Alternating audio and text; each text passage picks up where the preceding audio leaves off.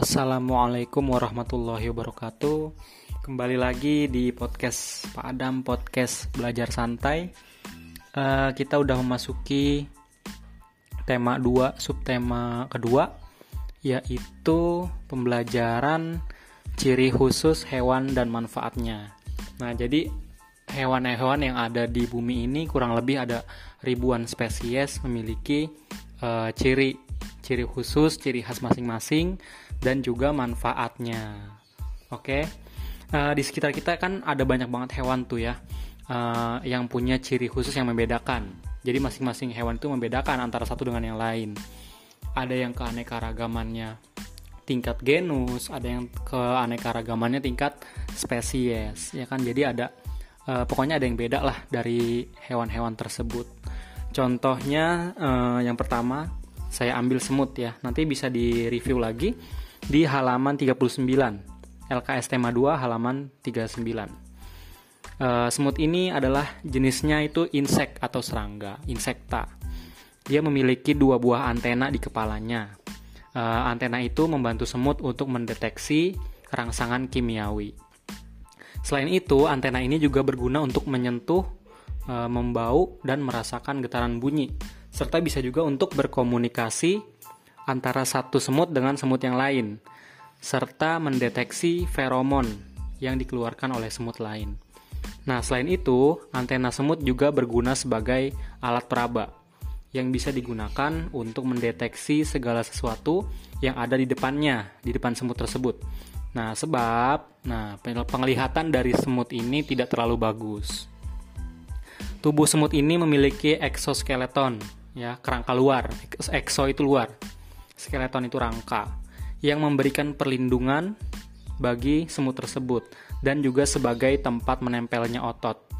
Serangga tidak serangga ini, semut ini tidak memiliki paru-paru, tetapi memiliki lubang-lubang pernapasan.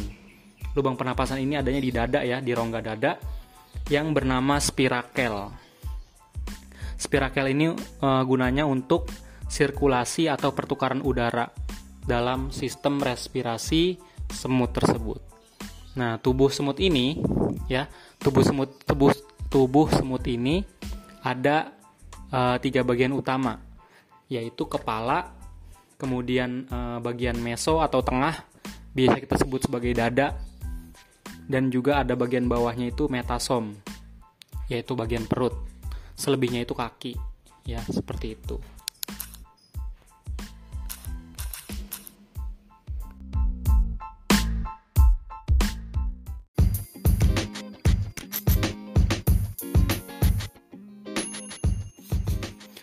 Kemudian setelah itu yang kedua adalah hewan unta ya. Hewan unta ini yang memiliki punuk di bagian punggungnya. E, hewan ini habitatnya adalah di padang pasir yang kering dan tandus ya. Unta memiliki punuk di bagian punggung. Ya, ini punuknya ini isinya adalah lemak yang merupakan cadangan makanan dan cadangan cairan untuk digunakan saat unta ini tidak menemukan makanan yang cukup atau minuman yang cukup. Gitu. Uh, selain itu, cairan yang ada di punuk ini uh, akan digunakan sebagai sumber energi saat unta melakukan perjalanan yang panjang. Jadi unta itu uh, dikenal sebagai hewan yang bisa sebagai alat transportasi mengantarkan manusia dari satu tempat ke tempat yang lain. Dan itu perjalanannya itu biasanya tuh nggak dekat-dekat banget gitu, agak-agak jauh juga. Nah, kemudian ada unta yang memiliki satu punuk di punggungnya dan ada juga yang memiliki dua punuk di punggungnya. Nah, hal tersebut menyebabkan unta dapat melakukan perjalanan yang panjang dalam waktu yang lama tanpa e, makan dan tanpa minum. Unta juga memiliki rambut yang tebal yang melindungi dari sengatan cahaya matahari. Perut unta, perut unta ini biasanya kan besar tuh. Dia bisa digunakan untuk menyimpan rumput atau makanan yang dia makan dan juga air dalam jumlah yang banyak. Nah, unta ini dapat minum e, air sebanyak 57 liter ya, sebanyak 57 liter tanpa henti atau nonstop. Jadi dia bisa minum 57 liter itu nonstop terus-terusan gitu. Selain itu, yang unik dari unta ini adalah dia memiliki bulu mata. Bulu mata ini kan uh, lentik. Nah, jadi bisa menutup uh, debu apabila di perjalanan nanti banyak udara atau polusi yang mengotori uh, wajahnya gitu. Selain itu, dalam keadaan bahaya, uh, bulu mata ini secara otomatis bisa menutup. Nah, jadi dia kalau misalkan ada beda beda-beda asing, polusi udara, dia otomatis bisa menutup, sehingga bisa mencegah benda-benda asing tersebut masuk ke dalam mata. Kaki unta memiliki ukuran yang besar. Struktur kakinya unta ini unik ya, sehingga memungkinkan unta tidak terperosok atau jatuh ke dalam gundukan pasir. Nah, jadi uniknya di situ kakinya. Hal-hal tersebut mampu membuat unta bertahan hidup di padang pasir.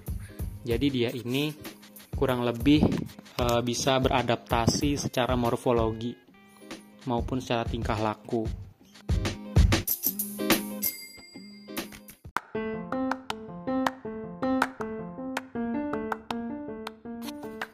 Oke, dan kemudian yang terakhir atau yang ketiga ini adalah hewan lebah ya.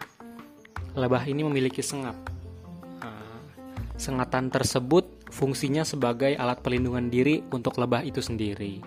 Sengatan ekornya digunakan saat si lebah ini merasa terganggu atau terusik uh, dengan sesuatu. Lebah bisa menusukkan sengatannya ini berkali-kali ke dalam jaringan epidermis kulit dari musuhnya tersebut, sehingga si musuh ini merasa kesakitan dan akhirnya pergi dari si lebah ini dan tidak jadi mengganggu lebah ini. Namun, ketika si sengatan lebah ini tertinggal di kulit musuhnya, maka dalam beberapa saat lebah tersebut akan mati. Nah, jadi setelah menyengat ini, sengat lebah ini bisa aja tertinggal di kulit musuhnya.